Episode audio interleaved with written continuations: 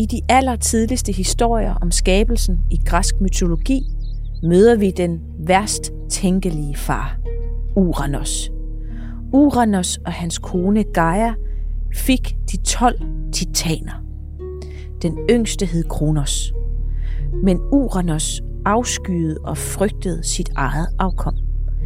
Lige så snart de blev født, skubbede han dem tilbage i huleagtige fordybninger i Gaias livmoder, så de ikke så dagens lys.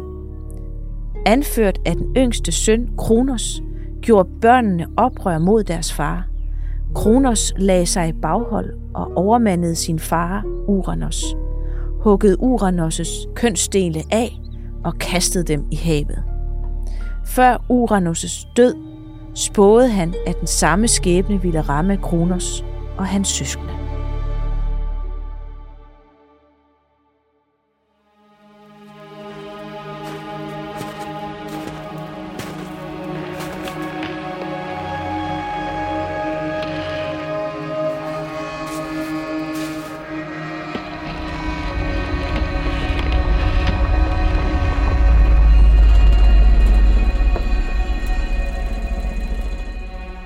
Velkommen til Varbergs Danmarks Historie.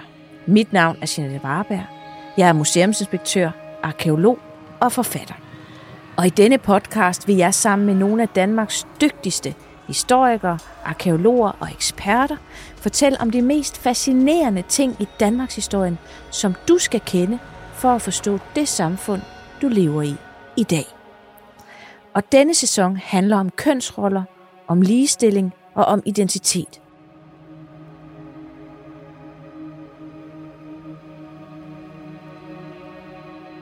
Forældreskab, omsorg og opdragelse er, hvis der er mere end én forældre, et samarbejde, et fælles projekt. Sådan er det i ligestillingens navn blevet i dag. Men mænd har ikke altid været en selvskrevet del af det projekt. Mange gange i historien er mænd endda blevet helt udelukket fra børneopdragelsen. Ser vi tilbage i historien, har forældrerollen aldeles ikke været lige. Gennem tiden har mænd afskyet deres børn, fornægtet dem, tillagt forældrerollen til moren. Men de er også blevet nægtet forældrerollen, har været udelukket fra fødegangene, og afstand til afkommet var ofte helt forventet af samfundet. I denne episode af Varbas Danmarks Historie skal vi prøve at finde ud af, hvad er det egentlig med mænd og faderrollen, og hvorfor er de historisk set mindre knyttet til deres børn end moren? Og derfor er du med i dag, Svend Åge Madsen. Du er psykolog og forfatter blandt andet til bogen Fædre og fødsler. Du ved rigtig meget om mænd og farrollen igennem historien. Så velkommen til. Tusind tak skal du have. Er du selv far? Det er jeg til to, en dreng og en pige, og jeg er også blevet morfar til to drenge. Tillykke med det. Tak skal du have. Er du så en bedre far end uh, Uranus? Jeg har i hvert fald ikke gjort sådan nogle ting med mine børn, som Uranus gjorde, eller Kronos for den sags skyld med, med de børn, han fik. Det er godt at vide. Velkommen til. Tak skal du have.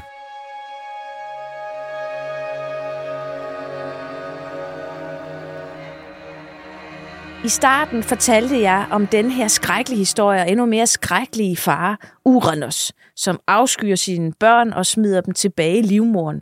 Og vi kender mange andre eksempler fra antikken på, at far er en rigtig rod. Altså, han er en bisse, ikke? Øh, vil du ikke starte helt med begyndelsen? For hvad var faren for en figur i antikken, som jo er det gamle Grækenland? Vi er i den tidspunkt i Danmark, der har vi jernalder, ikke? Ja.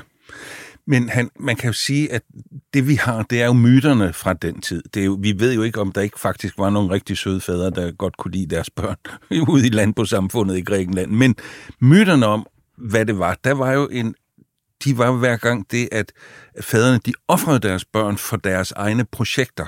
Altså de projekter, man havde med at være en eller anden rolle i, i historien, der blev børnene offret hver gang. Kronos, han åd jo sine egne børn senere hen, Søvs overlevede. Søvs, han fik 15 børn uden for ægteskab, og han øh, smed børnene ud fra Olympen, når han var vred, og han fødte selv sin egen yndlingsbørn, og i øvrigt hans bror Poseidon, han voldtog sin egen datter, og så videre kørte det derud af. Uh, Agamemnon, som gerne ville over slås over ved, ved, ved Lille Asiens kyst for at hente den skønne Helene tilbage, som var blevet røvet, han uh, kunne ikke få medvind til at få flåden til at sejle over, så han fik af Artemis at vide, jamen hvis du vil ofre din datter, så får du medvind. Det gjorde han så. Og man kan sige, at hele historien er hver gang det der med, at, at de bruger deres børn til at få gennemført deres egne projekter og ofre børnene i den sammenhæng der. Så, så på den måde, så, så ser vi aldrig nogen fædre, der er nærværende og engageret i deres børn, men kun at de er en del af, af deres projekter. Det går som regel galt hver gang. Ja, det må man sige. Altså, og, og det, du snakker om med Agamemnon, det er jo det er Homers Iliaden, ikke? Med, det er det, ja. og kampen om trøjer. Altså, det er jo en voldsom historie, men det er jo ikke kun i, i an, antikken. Altså, hvis vi går tilbage til sådan en, en grundbog, kan man sige, for, for os kristne, så skal vi jo tilbage, og, og jøder og andre for øvrigt også, skal vi tilbage til det gamle testamente, ikke? Ja, og i det, det gamle testamente, der var jo den historie, som også jeg kan huske som barn, gjorde mig meget, meget øh, skræmtagtigt at sige, for det er jo, at Abraham, som skal bevise, hvor meget, om han tror på Gud, og han er med på at lave forbundet med Gud, han, han skal vise det ved at gå op og ofre sin egen søn, Isak, og, og øh, der er jo masser af billeder, vi kan se fra de gamle bibelshistorier, som de hed, hvor han står med et svær i hånden, og, og, og, og Isak ligger der på, på skafottet. Og så er det jo altså Gud, der stopper hans arm. Det er jo ikke ham selv. Han er jo red til at gøre det, Abraham virkelig, øh, ifølge bibelshistorien. Ikke? Så, så det der, igen ser vi sådan set det samme som fra de græske myter, at han vil ofre sin søn for at få gennemført det, han nu vil stå for i, i, i historien og i livet. Ikke? Det er jo ikke sådan nogle, de, det er ikke pæne nej. Øh, billeder nej, af, nej. af fædrene, der bliver tegnet frem nej, her. Nej. Og det er svært at finde nogle pæne billeder af det. Hvis vi kommer op senere hen, også i folkeeventyr og sådan noget, der ser vi jo også altid, at, at fædrene de på en eller anden måde ikke kan, kan tage sig af deres børn. Altså Askepots far, han kunne desværre ikke hjælpe. Der var den onde stedmor, som kommer til at optræde i de eventyr, men faren kunne han gøre noget? Nej, det kunne han desværre ikke vel. Eller Hans og Grete, hvor brændehuggeren, han starter hele historien med at sige, vi har slet ingen mad til børnene, og knap nok til os selv. Det er sådan en sætning, der er rigtig god at huske. Og så sender de børnene tre gange ud i skoven, indtil de forsvinder, ikke? Men det, det er den her far, der siger, ja, vi har ikke noget mad til børnene, vi har godt nok lidt til os selv, men så lad os skille os af med børnene. Så det er jo godnathistorie, som børn er faldet i søvn til og sagt, nu ved du, hvad du kan regne med fra din fars side. Ikke? det er ikke særlig opløftende at, at, for, at fortsætte i samme spor så øh, starter jeg jo afsnit i dag med historien om Uranus i et uddrag, jeg har taget fra religion.dk. Og det var jo selvfølgelig ikke uden grund, at jeg hævde den frem, for vi skal tilbage til historien om Uranus, som stoppede sine børn tilbage i livmoren på Gaia.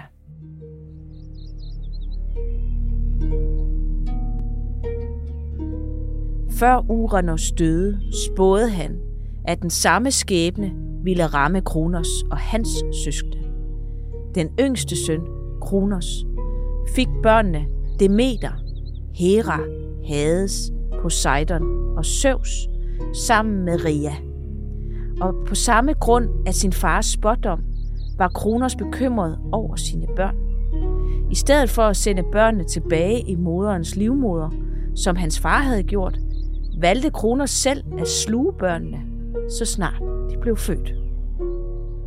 Men da Rea ventede sit sjette barn, Søvs, henvendte hun sig til Uranus og Gaia om hjælp. De sagde, hun skulle rejse over havet til Kreta, når hun mærkede, at barnet var på vej. Hun fandt en hule i Lykos på Kreta, hvor hun overlod barnet til Gaia. Bagefter skyndte hun sig tilbage til Kronos, som hun gav en sten, der var svøbt som et lille barn. Og ligesom de andre børn, spiste Kronos stenen. Søvs voksede op og blev en stærk ung mand. Da han blev voksen, rejste han et oprør mod sin far, akkurat som Kronos i sin tid havde rejst mod sin far.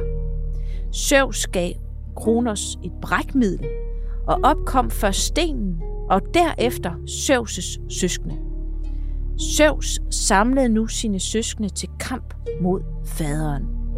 Samtidig samlede Kronos sine søskende til hjælp mod Zeus.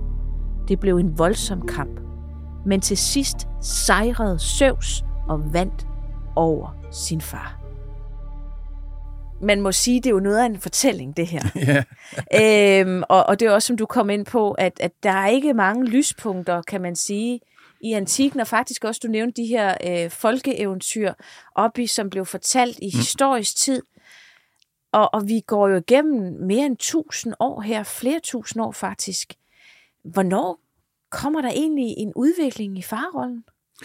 Altså første gang, man begynder egentlig at tale om det, det er sådan set lidt, lidt i USA og, og, og noget i Europa, eller mere i USA i hvert fald. Og der, der kommer sådan en, en, en række mainstream kulturprodukter, hvor man begynder ligesom at sige, at der er nogle, nogle sønner især, som søger deres fars anerkendelse. Altså lidt af det modsatte af at bekæmpe ham. Man kan sige, at historien der, som, som jo psykoanalysen har bygget videre på, alt det der med, at, at sønnerne de vil slå fædrene ihjel for at få møderne, og hele øh, Ødipus-komplekset og alt det der, som ligesom er krigen er der mellem fædre og sønner, så, så begynder der at komme en ny strømning, som handler om sønnerne, der søger deres fædres anerkendelse. Der er film øh, i USA, som, som øh, sådan en stor mainstream-film med James Dean og sådan noget, hvor, hvor sønnen sådan, øh, søger at få farens accept og anerkendelse for, hvem han er og sådan noget. Og det, det bliver en helt ny strømning med masser af kulturprodukter på den måde, der Hvor er handler vi om... hen i tid her? Så er vi så i 50'erne, 60'erne i USA, men er oppe i, også i begyndelsen af 60'erne, hvor vi jo også begynder at få kulturprodukter i Danmark, men pludselig er der nogle fædre, som er på banen. En af de første fædre, der er på banen i mainstream-kultur i Danmark, det er jo faren i Far til fire, som jo allerede er tilbage fra 40'erne, tror jeg faktisk, øh, den bliver tegnet. Ikke? Og han er jo igen hvad laver han, når der ikke er nogen mor til stede? Ja, der er en storsøster, der overtager alt det der. Men så, så er han, man, man pludselig nærværende med ham, og så bliver han sådan en figur, der er lidt til grin. Han kan ikke begå sig i det her hjemmeliv. Og sådan har vi haft en stribe af, at man kan sige, af fædre op igennem tiden, hvor, hvor de er blevet latterliggjort. Min far taler jysk. Det er godt, far. Ej, jysk og jysk. Sig noget til ham, far. Ja, sig noget til ham. Goddag. Goddag. Sagde jeg det ikke nok? Nogen kender øh, historien om, om øh, Nana, som var sådan en børnefilm, der var i, i, i 70'erne, 80'erne i hvert fald. Jeg elskede Nana. Ja. Den kom om lørdagen, kan jeg sige dig. Ja, og hun slutter altid med at sige, nej, det er ikke min far, for han, han laver nogle dumheder. Men han var omsorgsfuld og nærværende, og det er den, synes jeg, er en meget godt måde at sige, at sådan blev den nærværende far introduceret, for hvad kan han egentlig inde i alt det her, ikke? Og Jo. kan han finde ud af nogle ting og sådan noget? Jeg, jeg tænker bare på, at vi har, øh, vi har Uranus, vi har Kronos, vi har Zeus. Ja. Og så, så nævner du folkeeventyrene. Ja. Altså, men er der slet ikke noget mellem 1950 og antikken? Jo. Er der ikke noget, et lysglimt, et eller andet, vi kan hænge hatten op på og sige, Altså, altså, at man- der var nogle mænd, der var gode fædre? Det er jeg overbevist om, der har været. Ja. Og vi ved jo også, at man har levet i landbrugssamfund, hvor man har levet tættere sammen, i hvert fald i den fattige del af befolkningen, hvor man har levet tættere sammen. Men, men det, man kan sige, det er, at man har ikke nogen beskrivelser af nærværende fædre. Man har ikke beskrivelser af andet, end at når børnene skulle begynde at lære noget, så har de har faren haft kontakt med dem, eller når de skulle opdrages. Det er også et begreb, man har brugt i fædreforskning, sådan the colonial father, det er selvfølgelig et amerikansk begreb, mm. men som ligesom er de gamle traditioner, at sønnen skal gå i farens fodspor, og faren, når han drengen bliver stor nok, så skal han lære de ting, der hører til det, og faren skal give ham også normerne her i livet om, hvordan man skal være den øh, protestantiske moral, eller hvad det nu har været, man, man skulle leve efter. Det var det i hvert fald i, i The Colonial Fathers tid. Så på den måde kan man sige, at vi har ikke historier om fædre, der har været nærværende helt fra barnets fødsel og været engageret og senere hen skiftet blære eller sådan noget. Det, det har været uhørt at tænke på tidligere. Ja, og det er jo også derfor, at vi tager det her kæmpe spring, fordi i antikken og historien, ah, der har fædrene bare ikke haft særlig meget med børnene at gøre, Nej, i hvert fald ikke, nej. hvad vi kan finde Nej. af, af, af skriftlige kilder og Nej, andet. nej. Altså, jeg har jo også prøvet at, at virkelig at, at tænke mig om, om jeg kunne finde nogle eksempler fra vikingetiden eller andet. Øhm, og der er det her med, at fædrene knæsætter børn. Ja, det vil sige, de anerkender barnet, Ja. og det er uanset om det er ægtefødt, eller det er min frille. de hører eller... til husstanden, og det, det er... Præcis, ja. og, og så, så anerkender han den. Ja, ja, Øh, og, og det at knæsætte, det er jo sådan set i, i virkeligheden bare, at han tager dem op på skødet ja, og siger deres navn. ja, du er okay her. Du er okay, ikke? Altså, du, du deler mit hus. Ja, ja. Øh, og det er og jo det er en, mig, der bestemmer. er også det. Men, men han tager dem trods alt på skødet. Yes, yes. Det er jo lidt sødt. Kan vi ikke, kan vi ikke mm. øh, blive enige om det? Det er rigtig sødt, at det er en kropslig forbindelse, Ja. der ligesom skal gøres for, at, at man hører sammen. Ja, så, så jeg kunne da finde i hvert fald en lille smule lyspunkt, ja. ikke?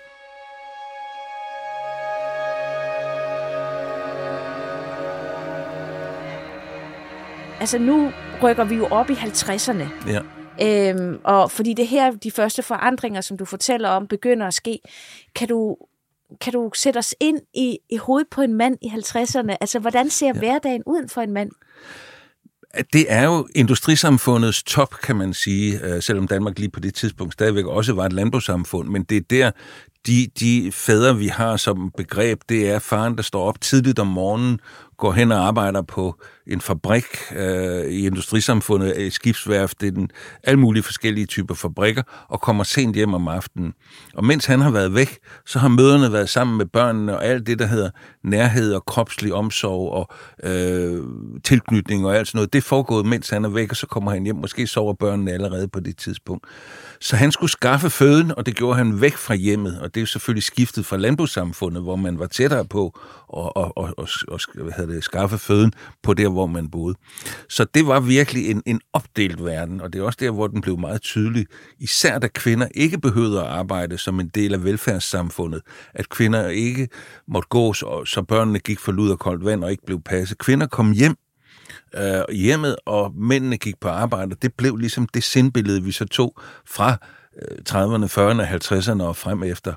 Øh, og, og derfra, så kan man så sige, så har man så haft den hvad skal vi sige, modsætning mellem mændene og kvinderne, hvad for to verdener levede de i? Kvindernes hverdag, det var jo så derhjemme, ikke? Ja. Og de var fuldstændig to opdelte verdener. Fuldstændig, ja. Der er en amerikansk forsker, som jeg ikke lige kan huske, hvad hedder, men som bruger det der meget begreb, begreb om, at mændene gik afsted velbarberet og velfriseret tidligt om morgenen, og når de var væk, så spredte det sig sådan en stemning af varme og omsorg og nær kropslig kontakt og alt sådan noget. Så meget god måde at, at, at beskrive den der virkelig forskellighed i de livsvilkår, mænd og kvinder har haft på de tidspunkter der. Var det noget, kvinderne stræbte efter, at, at finde en mand, der kunne understøtte dem på den måde, at de kunne... Var det fint at være husmor? Jeg tror, man må sige, at det var en nødvendighed. Altså for at kunne få en familie, for at kunne blive forsørget, så måtte man have en mand. Øh, de få kvinder, som har levet uden mænd, og det var meget få på de tidspunkt. Der var folk ude i landbrugssamfundene, som aldrig blev gift og sådan noget. Det, det skal man selvfølgelig ikke underkende. Men i det her moderne industrisamfund, så var forudsætningen, at der var en mand, der skaffede føden, og så var der en kvinde, der tog sig af børnene, for at, at det hele kunne fungere, kan man sige. Ikke? Så den afhængighed, kvinder havde dengang, det er jo den, de har gjort oprør imod, og hvad kan jeg sige, de store kvindeoprør nu er jo, at kvinder de tager uddannelse og bliver fri for at være afhængige så kan man klare sin verden selv. Øh, så, så det er jo et fantastisk skift fra den gang, kan man sige.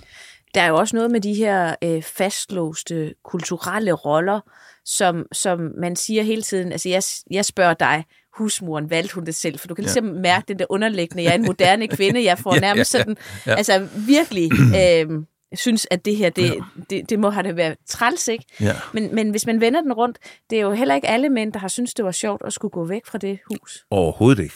Overhovedet ikke. Det har vi da trods alt også mænd, der har fortalt personlige historier om, at jeg har lige fået børn, og så skal jeg gå afsted her med det samme. Jeg har en kollega, der fik barn lige før påske. Bare det, at hans barselsårlov øh, i første omgang er ophørt, han sagde, det er jo helt mærkeligt at gå hjemmefra og lige have fået et lille barn, og så gå hen på arbejde. Det har der givetvis været masser af, af fædre, der også har tænkt dengang. Ja. Og der tror jeg så bare, at man, og det ved jeg ikke, hvad, hvad sådan noget det hedder, men jeg tænker sådan meget funktionelt, at det var nødvendigt for at kunne overleve og gøre de her ting. Så det kan godt være, at man ikke altså valgmulighederne var ikke så store, tænker jeg, som de er blevet, når vi har fået et, et rigere samfund. Så det har også det har ligget i samfundets struktur. Ja, og i knaphedsamfundets struktur, ja. tænker jeg i høj grad. Ikke? At jo. nogen skulle tage sig af familien, nogen måtte skaffe føden, og det er så blevet to kulturelle roller, som vi har haft i tusind år, ja. øh, på den ene og den anden måde. Ikke?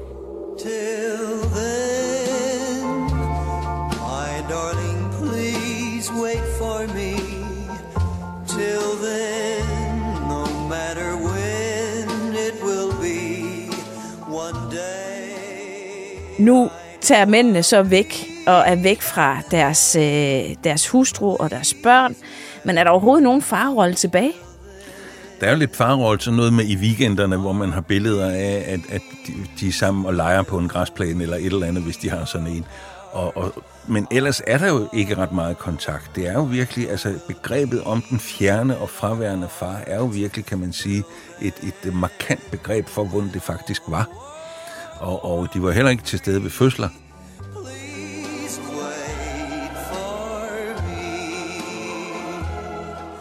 Jeg har også en, en meget sjov bemærkning som Benjamin Spock, som var børnelæge på den her tid. Meget indflydelsesrig, ja. Ja, og han skrev bøger, og, og som, som altså forældre, der gerne vil gøre det godt, de, de læste jo sådan nogle bøger. Jeg har også øh, dem, de bøger, der blev udgivet i nullerne, har jeg også stående hjemme på reolen stadigvæk. Yes, yes. Så det er jo noget, man gør. Man vil gerne Ja, forberede sig. Øhm, og så er det jo lidt sjovt at læse om, hvad den gode Benjamin Spock så sagde om farrollen. Ja. Han siger jo, at, at øh, man skal jo bestemt ikke regne ret meget med, at fædrene kan være til stede. Men hvis, hvis det er, så kan han da godt få lov til at, at, at, at skifte blæ og sådan noget, men man må endelig ikke presse ham til det, og han kan da også indimellem i weekenden gøre et eller andet. Så, så det er skal man sige, det udgangspunkt er, som, som du siger om 50'erne, der er tingene virkelig, virkelig delt op. Men samtidig så indeholder det sådan en lille, en, en lille sprække hen imod fremtiden, det der med, at man overhovedet kunne forestille sig det. Fordi øh, i min familie for eksempel, min, min far, han kunne aldrig finde på at skifte blæ. Det var fuldstændig utænkeligt, og vi, vi fødte født i, min, min storebror er født i 47, jeg er født i 50, og min søskende, der kom efter, er født der i, i, i 50'erne og begyndelsen af 60'erne. Det var helt utænkeligt, selvom vi boede på et sted, hvor han også var til stede i dagligdagen. Øh, så, så man kan sige, det er et kæmpe skifte. Det er et helt fantastisk skifte, der sker i farrollen, at han skulle have noget med spædbørnene at gøre.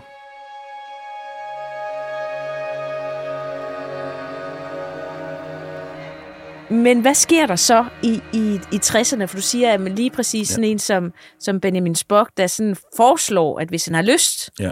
så må han godt være Ja. ja. sammen med de her spædbørn og mindre børn, ikke? Men så sker der alligevel Der sker en opbrud. noget. Ja, en hel masse opbrud, kan man sige. Der sker jo dels det der med, at at kvindebevægelsen begynder at komme med krav om, om ligestilling, som jo udfordrer mændene. Kvinderne begynder at komme ud på arbejdsmarkedet. Det var jo svært for en kvinde at se, at vi går begge to på arbejde, og når vi kommer hjem, så sidder du i lænestolen og læser avis, mens jeg pisker rundt og gør alle mulige ting. Det var sådan en fuldstændig åbenlys funktio- dysfunktion, som, som jo begyndte at ændre alting. Og så tror jeg, at hele det, hvad skal man sige, det kulturelle miljø var jo også meget et, et ungdoms, altså det, man har kaldt ungdomsoprøret, hvor øh, mændene i rockorkesterne blev langhårede, og nogle af dem blev sådan, øh, var det svært at se, hvad kønnene de var. Og al, altså alle sådan nogle ting, tror jeg, begyndte at, at, at ændre sig der. Og så får vi jo altså også et velfærdssamfund. Altså skiftet fra et knaphedssamfund til et velfærdssamfund gør utrolig meget. Altså så kan man begynde at rokke på funktionerne, kan man sige. ikke? I det øjeblik, den ene skal arbejde fuldtid, og den anden skal tage sig 100% af børnene. Vi fik daginstitutioner. Pludselig kunne mænd også aflevere børn i daginstitutioner, osv. osv., osv. Så der er nogle store strukturelle forandringer, som gør, at der bliver en åben ladeport for, at, at kønnene kan begynde, og, og, og, og dermed også farens rolle kan begynde at ændre sig.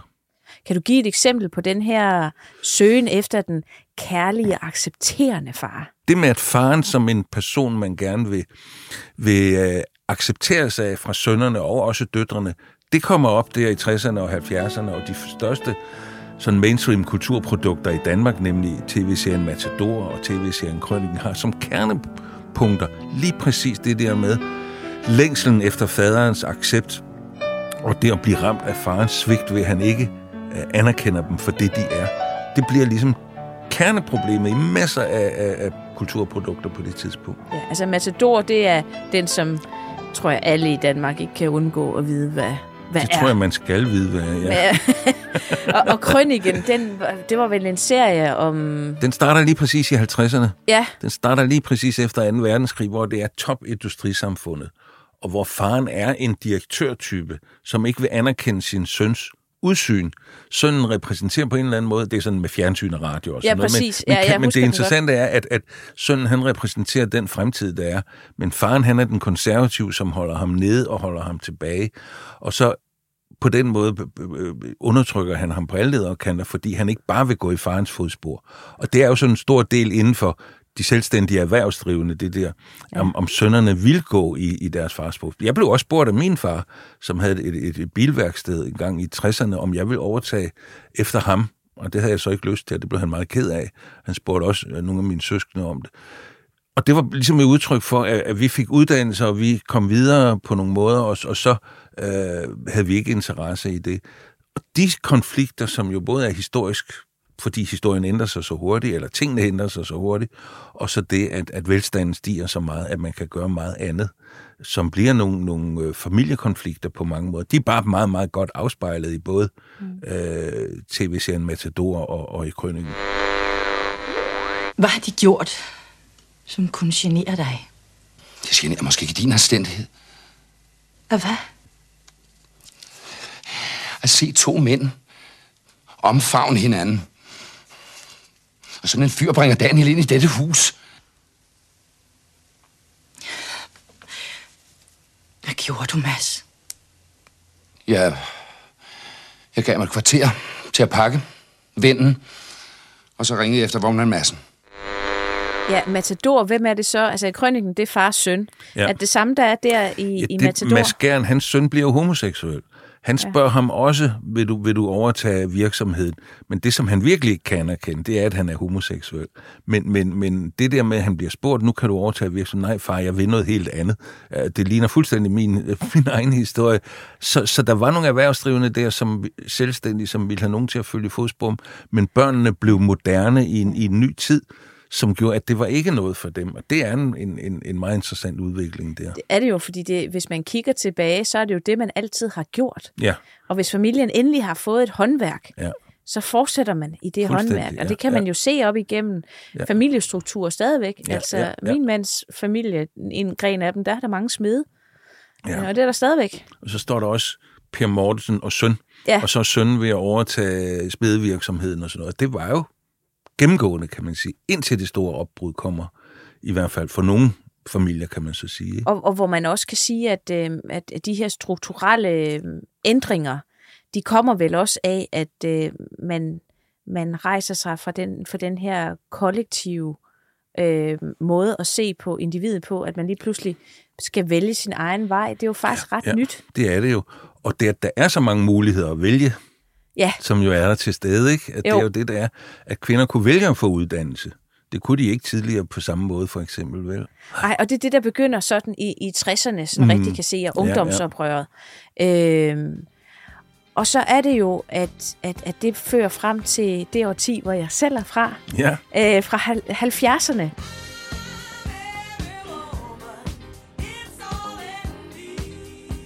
For der sker der jo et stort skifte, for jeg kan også huske, altså min mor hun fortalte om dengang hun blev født i midten af 50'erne, ikke? der foregik det hjemme, ja, og øh, min morfar han var travlt øh, optaget af, at det var snestorm, så han skulle have kanen frem, ja, ja. så ja. hvis de skulle have fat i lægen, Ja, ja. øh, hvis- det blev kompliceret, ikke? Yes, yes. Øhm, så, så der var jo drama på og ude på de små gårde. Ja, ja. Øhm, men, men så i, øhm, i, i øh, 70'erne, der, der, jeg har jo en anden erindring, end du har. Ja, fordi ja. jeg er en anden generation. Yes, yes. Og øh, man kan sige, at øh, noget af det, der, der også er interessant, det er noget, som en antropolog, uh, Margaret Mead, hun fortæller om farens rolle til barnet. Og Margaret Mead, hun har arbejdet meget nede i Stillehavsområdet. Og tilfældigvis har jeg faktisk uh, været på ekspedition i, på samme øer, som Margaret Mead var i sin tid. Øhm, og hun skriver, at ing, intet udviklingssamfund, det vil sige stammesamfund, som de har dernede, som har behov for, at mænd forlader hjemmet og gør deres ting for samfundet, lukker unge mænd ind for at tage sig af eller røre deres nyfødte. Der er altid et tabu imod det, for de ved på en eller anden måde, at hvis de gjorde det, ville de nye fædre blive så hugt, at de ville ikke gå ud og, rø- og gøre deres ting ordentligt. Hvad er det egentlig, hun mener med det, her- den her observation? det, der er det virkelig interessante ved det, det er at det, hun siger mange, mange år før, det har, har senere det, vi kalder tilknytningsteorier inden for psykologien, faktisk bekræftet. At dem, der er sammen med børnene, knytter sig til børnene, og børnene knytter sig til dem, der er sammen med børnene, uafhængig af køn. Så, så øh, det, hun forudså, var måske noget, som man havde lært af bitter erfaring igennem historien, at hvis man lod fædrene være der, så ville de ikke være til at drive ud på marken, eller på jagt, eller på øh, fisketur igen for at skaffe føde. Så hun forudser, at man kan sige, at øh, evnen til potentialet for at kunne tage sig af børn, for at kunne indleve sig i børn, for at være omsorgsfuld, de findes i fædre og mødre i lige høj grad, eller mænd og kvinder i lige høj grad. Så man var nødt til at gøre nogle særlige ting, for at de her ting, de ikke blev udfoldet, de potentialer for omsorg. Men da hun skrev det her i 1967, var det så kontroversielt? Jeg tror, det var en opdagelse, at det var, hvad kan man sige, at, at øh, vi har gjort sådan også i vores samfund i masser af år på nøjagtig samme måde. Der var man begyndt at bryde op i det, kan man sige. Ikke? Men der var ikke noget, hvis vi siger 67, der var ikke nogen ret mange unge mænd, som gik ind og var sammen med spædbørnene i 1967. Der var, de var begyndt at være til stede ved fødsler meget, meget småt. Det sker først hen snarere 77 end 67, at fædre for alvor er til stede ved fødsler. Og så begynder mange ting at ændre sig.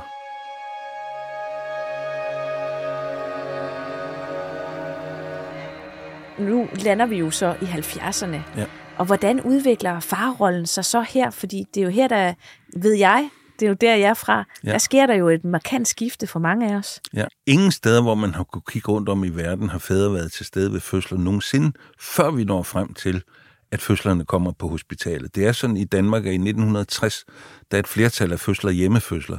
Når vi når frem til 1975, så foregår 99 procent af alle fødsler på et hospital. Og fædrene var forment adgang mange steder rundt om i landet. Jeg er selv født på fødselsanstalten i Aarhus, og det var faktisk det sidste sted i Danmark, hvor det blev ophævet forbud mod, at fædre var til stede ved fødsler. Efter to på hinanden følgende amtsrådsvalg pålagde man så øh, professor Ingerslev, som var der, at man skulle øh, ophæve forbuddet mod, at fædre var til stede. Hvornår var det? Men det var så i 1979, så sent som i 79.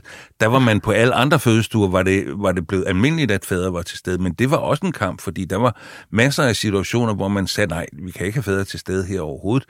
Der blev lavet en forening, som hed Forældre og Fødsel, som havde som paragraf 2, at kvinden måtte selv bestemme, hvem hun ville have med til en fødsel. Så der var situationer, hvor øh, fædre de lænkede sig til sengene for ikke at blive smidt ud fra, fra fødestuerne, og der var nogle steder, hvor man ringede efter politiet for at få dem fjernet fra fødestuerne, hvis de ikke selv ville gå, og der var professoren, tror jeg, på Frederiksberg Hospital, der sagde, at øh, det, at fædre og mænd skulle se fødsler, det var dog en pervers tankegang. Så der har hele tiden været nogle forskellige måder, man har holdt fædre øh, væk på, og øh, Øh, professor Ingerslev der på fødselsanstalten i Aarhus, han, han brugte ordet hygiejne, at tanken om, at mænd skulle være til stede ved fødsler, det var meget uhygiejnisk. Og i dag kan man jo komme vandrende ind i træskostøvler og islændersvitter, og, og hvis der er nogen, der går i det i dag, og overvære en fødsel. Så på den måde, så kan man sige, at, at de der øh, argumenter handlede om at holde fædre væk. Og så fandt man på alle mulige vanvittige ting, som man har gjort igennem hele historien, hvor man har holdt øh, fædre væk på alle mulige måder. Ikke? Når man kom ud til en hjemmefødsel i Danmark på landet, så kom jordmoren jo ud og sagde til, til manden i hjemmet, det er at sørge for masser af rene håndklæder og masser af kogende vand. Og så får han rundt og fandt alt det der og kogte hektolitervis af vand, som ikke skulle bruges til noget. Og så foregik fødslen ind i soveværelset imens. Så selv der, hvor man var i de små husmandssteder ude på landet, var fædrene ikke inde i selve fødselssituationen. Hvis der var en jordmormand med, så sad han og drak kaffe med manden, mens kvinderne tog sig af fødslerne ind i soveværelset. Så det er et kæmpe brud, at Men- fødslerne kommer på hospitalet. Ja, men altså, hvorfor måtte mændene egentlig ikke være med? Ja, det er et godt spørgsmål, og, og, og, og øh, man har vel tænkt, at en mulighed kunne være den der med, at så bliver de bundet for meget til børnene helt fra starten, som en ting. Noget andet er, at der har været noget Som Margaret Mead Ja, var inde på, ikke? noget andet kunne være, at der er noget øh, seksuelt over det, hele kønsrollefordelingen, der er. Vi har jo også historier om, at kvinder, som er gravide, skal isoleres fra resten af, af, af stammen. Men, men jeg tænker meget på, at det har været den der adskilte rolle, når man har haft stammesamfund, hvor man har pint fædrene med spidse pinde, eller gjort forskellige ja, ja, ting. hvad har man egentlig, kender man fra, fra antropologien, hvor, hvordan har, har man behandlet Ja, der- fædrene? På alle mulige underlige måder, men med det ene formål at holde dem væk, der er en stamme i Sydamerika, hvor manden han bliver hængt op i en gren og stukket med spidse pinde, mens fødslen foregår. Hvorfor? Der, ja, det kan vil nogle antropologer måske sige, at det er for, at han skulle også mærke, at det gør ondt. Men kernen i det var at holde ham væk. I Sydindien er der en stamme, hvor manden tager konens tøj på og lægger sig i en hytte og hyler og skriger, og så ligger hun i en anden hytte ved siden af og føder og prøver at være lige så stille som muligt. Det vil nogen måske sige, det er for at holde dæmonerne væk, Ja, det eller hvad det kunne også. være. Det er jo Ja. sådan en måde. I uh, Tibet er det sådan, man mener, at hvis manden kommer i nærheden af det sted, hvor hytten, hvor fødslen foregår, så vil vejerne gå i stå. Øh, så derfor er der fødselshjælpere, der holder ham væk fra hytten der, ikke? Og så er der en, en stamme nede i, i Thailand, hvor, hvor øh, når kvinden skal føde, så bliver manden lagt op i en hængekøj og smurt ind i øh, velduftende olie og fodret med frisk frugt, mens fødslen foregår. Hvis man skulle have vælge nogle af dem, så var det måske en af dem, man kunne foretrække fra den Ja, jeg er sikker på, at jeg ved, hvad mændene gerne vil, vil vælge.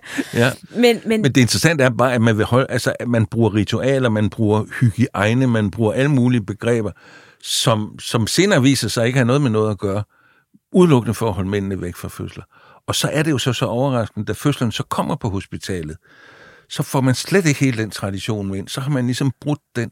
Der Men- boede vi i kernefamilier med to forældre, og det var et fælles ting at få børn, og derfor også at være til stede ved fødslen. Det var ikke moster eller mor eller søster. Det var der også nogen, der inviterede, men gennemgående var det fædrene, kvinderne inviteret ind til at være til stede ved fødsler. Ja, og, og, men alligevel er der jo nogle ting, du har jo nævnt det her med hygiejne og det seksuelle eksper- Ja, ja. øh, eksperiment, men der er også det der vandrehistorie, for jeg kan jo huske, øh, man sagde til min far, at han skulle passe på, at han ikke besvimede. Ja, Og han skulle have en stol, for han kunne ikke klare det. Altså, Ja. ja. mandens naver kunne slet ikke klare nej, det nej, her. nej. Har, Og det er en har, interessant myte, for jeg har spurgt alle mulige steder, fordi jeg kendte det jo godt som barn også i, i, øh, i tegneserier og sådan noget, så jeg tænkte, kan jeg vide, hvor mange der nogensinde har set en far besvime, så jeg har spurgt sundhedsplejersker, og dem har jeg mødt rigtig, rigtig, eller undskyld, jordmøder har jeg mødt rigtig, rigtig mange af. Og jeg har ikke kommet op på mere end fem i alt, som har set øh, en far besvime. Så det er altså en myte, som også er god. Han kan ikke tåle det. ja, det er den sidste, der ligesom hænger med, ikke? Ja, ja. Og, og nu ved vi så bare, at fædre er til stede ved 95 procent af alle fødsler, de er inviteret. Jeg har også interviewet dem, om de synes, det, de gerne vil være til stede, og vi kan ikke komme under, at 98 procent siger, at de er glade for, at de var med. Nogle enkelte har haft nogle kedelige oplevelser og sådan noget, men ellers er det 98 procent af alle fædre, vi har spurgt, som siger, ja, jeg vil gerne være til stede. Det er ikke det samme, som de ikke også har været nervøse og på forskellige ting, men de synes bare, at det er, det er også deres barn, der bliver født. Og det knytter jo også nogle bånd. Fordi altså, hvis vi siger det her en krav fra, fra 1973, som du også har nævnt, det er det her med, at altså 1973, det er sådan en skillelinje, der må kvinden selv bestemme. Yes.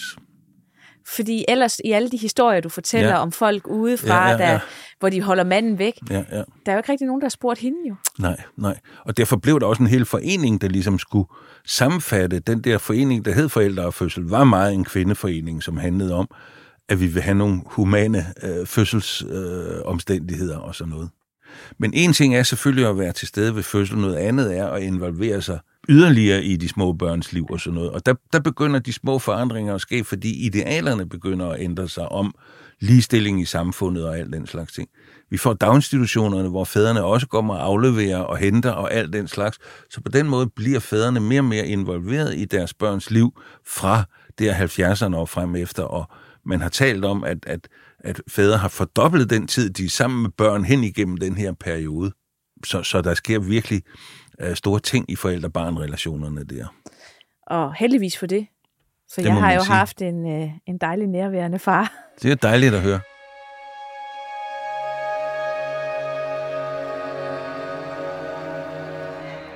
det er jo en milepæl i, i 1973, hvor man ligesom siger, at forældrene de må selv bestemme. Ja. Og man skralder samfundets krav på en eller anden måde væk og fokuserer på deres lille, altså nye menneske, Ja. der de har skabt sammen, Ja. som de også skal øh, se vokse op sammen. Og hvis man kigger på hele den, den samtale, vi har været igennem, så startede vi jo ud med Uranus Yes. og Kronos og Zeus og de græske guder, som var virkelig onde mod deres børn. Vi er igennem det gamle testamente, det var ikke meget bedre. og op igennem øh, historien i 50'erne, den fraværende far, der kunne give øh, en, øh, en sutteflaske om søndagen, hvis han følte for det. Han kunne også lade være. Og så 60'erne, hvor der alligevel er en åbning, hvor man også søger noget så mærkeligt som en, en, en kærlig far, som også accepterer dig som den, du er, og ikke kun, øh, hvis du bliver mekaniker øh, eller smed. Og så står vi så nu her øh, på tærsklen til den tid, jeg husker, hvor, hvor man giver fædrerollen meget mere fri. Øhm, hvordan har du egentlig oplevet det igennem med din familie, hvis man må være så fri at spørge? Jamen, jeg har jo oplevet, at min, min egen far var en, en øh, fraværende far, selvom han var, vi boede i huset, hvor han arbejdede, øh, et, et, et karetmærværksted hed det faktisk. Øh, og så øh, til, at øh, mine søskende har alle sammen fået børn, hvor fædrene har været til stede, at øh, vi har børnebørn nu, hvor, hvor, hvor fædrene nu tager overlov og tager barselsoverlov øh, i alle sammenhæng, og det er jo den nye ting, det er jo det der med, at vi så pludselig får, altså helt, helt vildt historisk, for øh, august 22 en øh, barselsoverlov til fædre, som er ligestillet med møders barselsoverlov. Ja som vi ser i Danmark 20 år efter, de fik det i de andre nordiske lande. Det er sådan en helt anden historie. Men, men bare, at, at det er ligesom på dagsordenen nu, er fædre lige så langt fremme i forhold til det at være forældre som mødre. Det er det, det markerer i allerhøjeste grad. Og det gør det jo også i forhold til, at vi er, jeg er i hvert fald trænet nærmest til at tænke på, at, at kvinderne skal have ligestilling, fordi nu skal, skal de være ligeværdige med mænd. Ja. Men her er det faktisk mændene, der bliver ligestillet med kvinder. Ja. Ja, for der er mange, der glemmer, at, at når vi har fået den øremærkede overlov, hvor man siger, at det skal ingen komme og blande sig i, så har kvinder jo hele tiden haft 14, 14 ugers øremærket overlov, ja. plus det før fødsel, det er også god grund.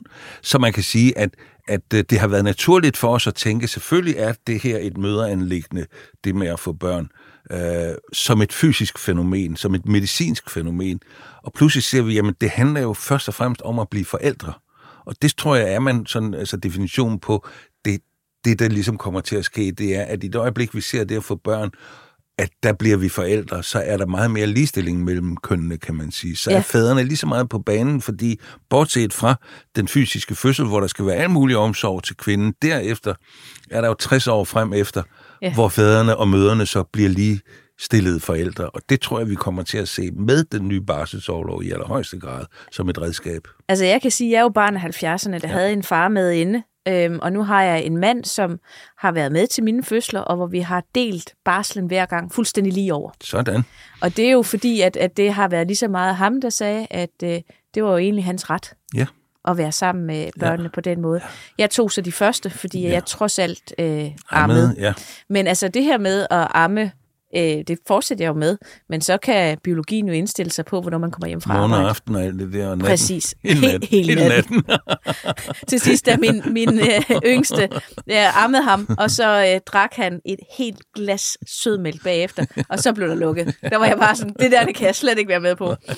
Men bortset fra det, så, så betyder det jo også, at, øh, at mine øh, børn har to ligeværdige forældre, mm, ja. og vi er sammen om ja, det. Ja. Øhm, og, og jeg tror da helt bestemt også, at man skal holde for øje, at det er netop som Margaret Mead, hun nok opdagede, det er, at vi er jo skabt til at være sammen med vores børn ja. som et hele. Ja, og det her med at opdele i køn er måske også noget, der er et produkt af den kulturudvikling, vi har haft, siden vi var jægersamlere og gik rundt ja. i store grupper, familiegrupper, hvor alle ja, tog ja, sig af alt. Ja. Så er der sket en progression frem mod industrialiseringen, som har gjort, at vi har opdelt os hårdt. Og nu er vi ved at finde tilbage til ja. et leje, som vi kan være i, både som mænd og kvinder. Ja.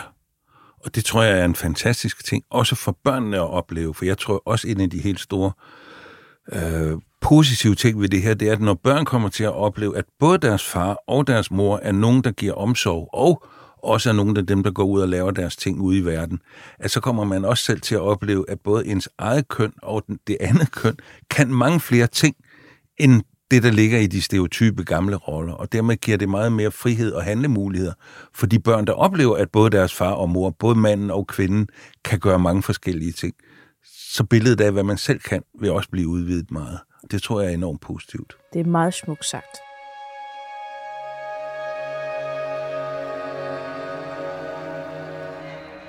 Og den svenske forsker Lars Hjalmert har lavet en rigtig god opsummering af den her udvikling af faren inden for de sidste 50 år.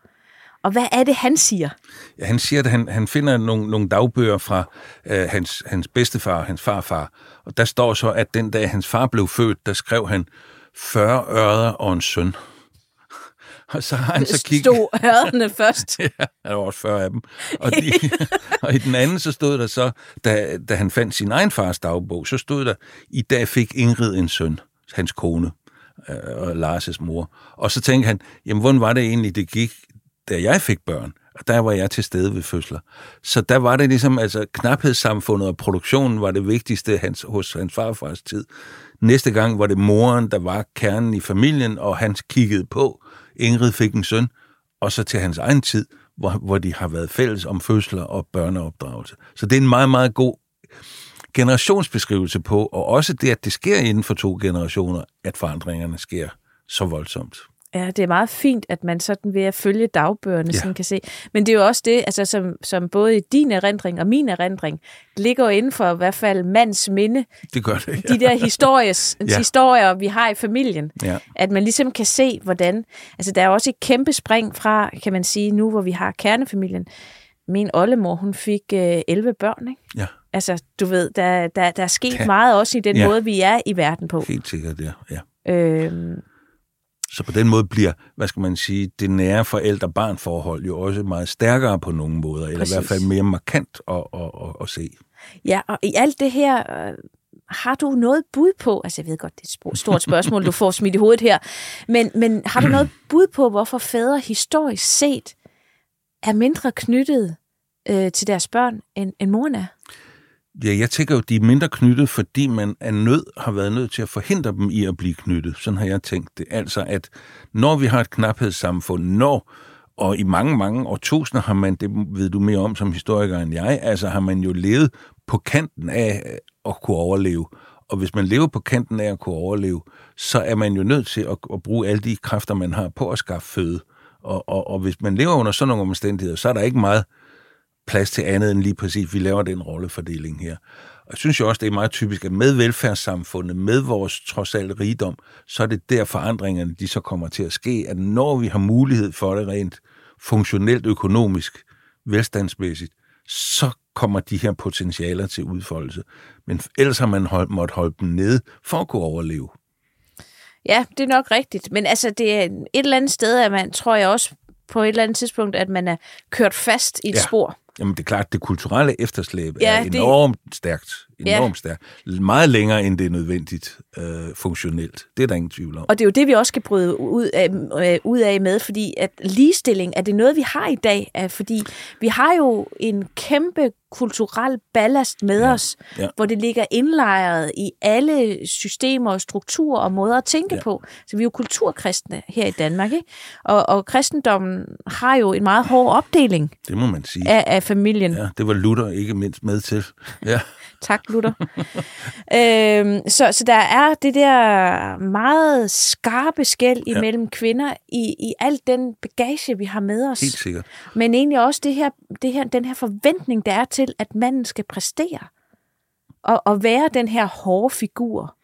Ja, der tror jeg, vi ser i øjeblikket nogle rigtig store forandringer i det, som jeg vil kalde den, altså hvad skal man sige, mangfoldig måde at være mand på, eller den mangfoldige maskulinitet. Vi har jo set den mangfoldige femininitet længe, fra kvinder kom ud på arbejdsmarkedet og fik leder og stadigvæk tog sig af familie og alt det der. Så tror jeg, man kan sige, der er vi en bevægelse, hvor mænd bevæger sig i modsat retning af, hvad kvinder har bevæget sig fra familieliv ud på arbejdsmarkedet, så kan man sige, at mænd i dag har en, en retning i bevægelse, hvor de i højere grad nærmer sig familien, og arbejdsidentiteten kommer til at fylde mindre i deres samlede identitet. Og de støder så på nogle af alle de samme modsætninger, som kvinder er stødt på, bare i omvendt rækkefølge. Der kan kønnene lære en hel masse hinanden, tror jeg. Og der kan man så sige, at der, der tror jeg så bare, at vi, vi kommer til at se, hvad for nogle potentialer, der faktisk findes hos både mænd og kvinder, som er langt, langt større end de stereotype roller, vi har været, eller funktioner, vi har været sat i, i, i historien af historisk nødvendighed, og er langt historisk kulturelt efterslæb. Så er vi på vej mod ligestilling i forældrerollen? Jeg tror, vi er på vej, og, men der er mange skridt at tage. Altså, øh, det næste skridt, det er jo, hvordan, hvordan kommer hele den der nye barselsårlov til at udfolde sig? Hvor mange fædre vil tage den? Hvor mange vil ikke tage den? Hvor mange skal vi, være, skal vi understøtte for at, at komme videre? Så det er ikke sådan så, at man gør op med flere hundredtusind års øh, rollefordeling bare lige over en nat. Det tror jeg ikke. Nej, men for dem, der rigtig gerne vil det, er det jo en håndsrækning. Kæmpe håndsrækning. Og det er et skridt på vejen. Hvis vi skal se os omkring, er der så nogle øh, sådan gode forbilleder for en god øh, faderfigur, hvis vi kigger os omkring i dag? Er der nogen, vi kan lære noget af? Altså, vi kan lære rigtig meget af de islandske fædre, for eksempel. Vi kan lære meget af de svenske fædre. En af de svenske fædre, som vi har kunne lære noget af siden 70'erne, tror jeg, det har været, det har været Alfons Åbergs far, som er en nærværende, kærlig, omsorgsfuld far. Men det er også sjovt, at han findes i netop de lande, hvor man har haft barselsårlov meget længere, end vi har haft her i Danmark. Ja, og jeg kan tydeligt huske Alfons Åberg. Men han sad jo altid der med, med avisen og pipen alligevel, ja, ja, så vi kan jo ikke helt friste os fri fra 50'ernes billede, vel? Nej, det kan vi ikke. Men det, der så sker i den, det er jo, at han får lov til at forstyrre ham. Ja, Han får lov, rigtigt. hvor faren ellers sad i herværelset, og der ikke blev lukket nogen ind hos de rige familier, så får Alfons Åberg lov til at forstyrre sin far og sætte en dagsorden. Og det er jo det, det sjove ved den, synes jeg.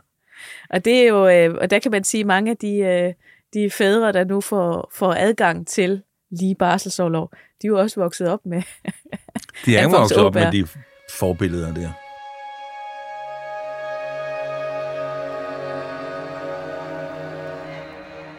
Det har jo været en enormt spændende rejse sammen med dig, Svend Aage Madsen, som øh, jo har givet mig også et indsigt i, i, øh, i, i farrollen, som jeg må jo også øh, indrømme, at jeg som kvinde ofte ser tingene fra mit perspektiv. Mm. Ja.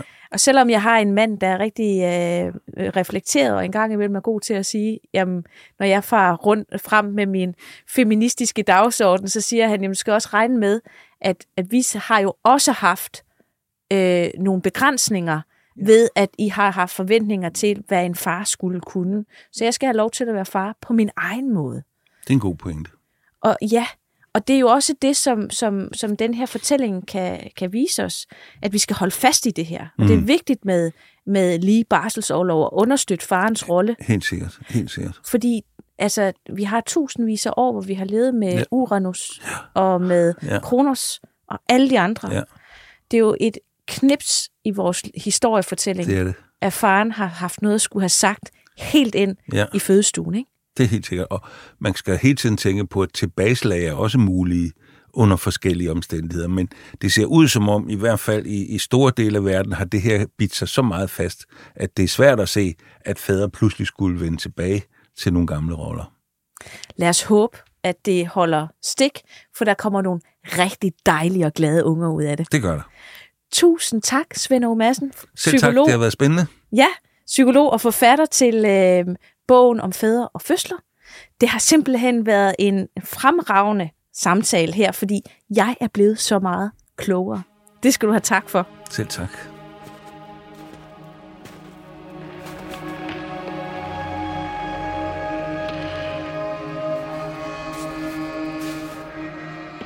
Mit navn er Jeanette Varberg, og du har lyttet til Varbergs Danmarks Historie. Produceret af Jule Brunse for Vores Tid og 24-7. Tilrettelagt og produceret af Luna Lam og Nikolaj Sørensen. Redaktør er Lukas Francis Klaver. En særlig tak til psykolog Svend Aage Madsen. Find podcasten på 247.dk, vorestid.dk eller der, hvor du normalt finder dine podcasts.